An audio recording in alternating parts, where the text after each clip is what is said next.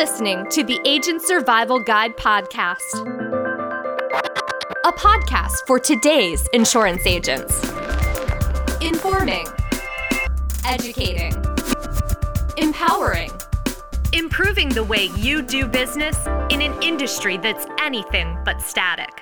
In today's episode, maximize your productivity. Yes, even as you work from home. Let's face it, this remote work phase is lasting longer than most of us thought. If you're struggling to stay productive right now, try out our list of productivity hacks to get back on track. Tips on how to stay productive while working from home, written by Lauren Hayden.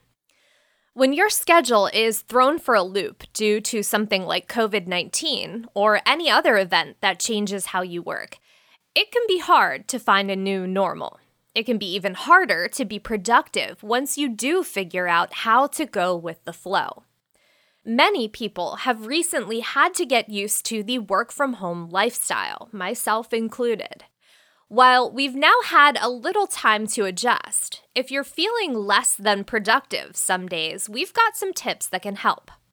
No matter what your situation is, if you're an agent who finds yourself currently working from home, especially if you're used to working in an office, follow these tips to help you stay motivated, disciplined, and successful. First, try to keep the same routine. One key to not letting your schedule get too out of whack is making an effort to keep the same, or at least a similar, routine. If you started off your day going to the gym, you can still start your day with an in home workout to get your blood flowing and your body moving. If you began your workday with a cup of coffee and checking your emails from clients, you can still easily do that from home as well. Try to keep the same schedule as far as when you contact clients, too, but it might be a good idea to check in with them and ask if their original preferences are the same as far as the best time of day to get in touch with them. You can use the Notes feature in the Ritter platform to track any changes to your client's preferences. Next, create a designated space for working. Another way to help your workday feel more normal is to create a designated space to work, preferably somewhere relatively private so you can keep your focus. Set up shop at your kitchen table or in your living room. If you feel most comfortable working from home in your bed, that's fine, just as long as you won't be tempted to go back to sleep. You may also find that switching up your workspace periodically helps to keep you motivated. Maybe in the morning you work in the kitchen, but in the afternoon you move to the living room. Wherever you choose, Make sure you have enough space to lay out the supplies you need your computer, notebook, papers, and somewhere close by to plug in electronics. You can even choose to decorate your space similar to how you would your desk in the office. Third, eliminate distractions. While it's okay to check your phone every now and then or watch some TV during lunch, if you want to be as productive as possible, eliminating distractions is the way to go. We wouldn't recommend putting your phone on Do Not Disturb mode in case a client would try to call you. But you can put your phone across the room so you're not tempted to let it distract you. If you're in a room where you're able to close the door, that may also help, especially if your family is home as well. You can also ask your family to try not to interrupt you for a period of time if you'd like to take an hour or so to focus on an important task, like returning clients' emails or phone calls or submitting applications. Fourth on our list, take breaks. It can be hard to sit in the same spot for hours on end, and taking breaks throughout the day can actually help you be more productive. Take a walk outside or take a few minutes to stretch your body. You can even use a reward system to motivate yourself. After I complete these applications, I can play a quick game of Emoji Blitz or whatever reward system works best to motivate you. Breaks can boost your creativity and lead to more aha moments, helping you to stay on your toes and keep your mind working sharply. Five, don't isolate yourself.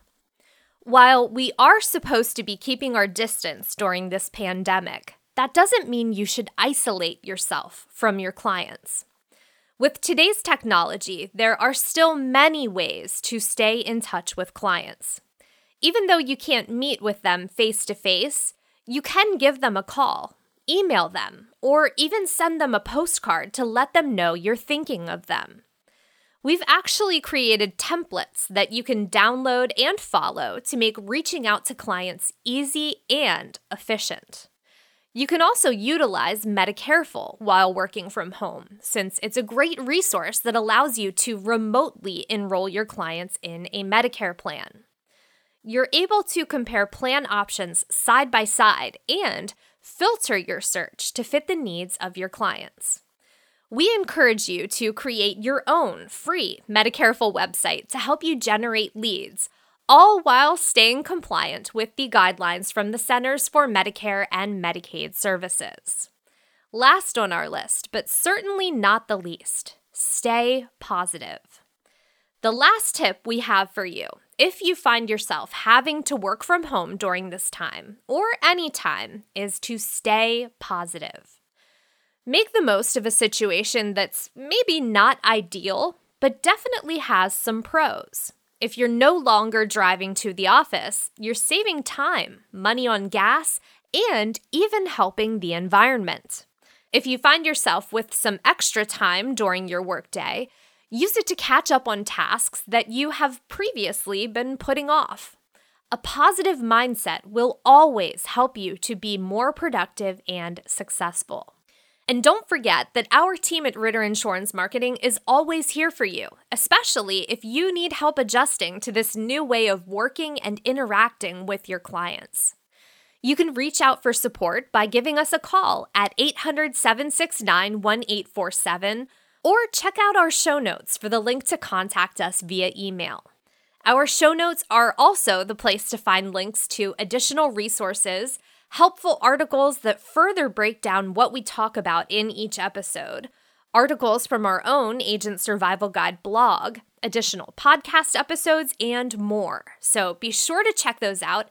Thank you so much for listening today. If you have not already, tap on that follow, subscribe, or like button and make your love of our podcast official.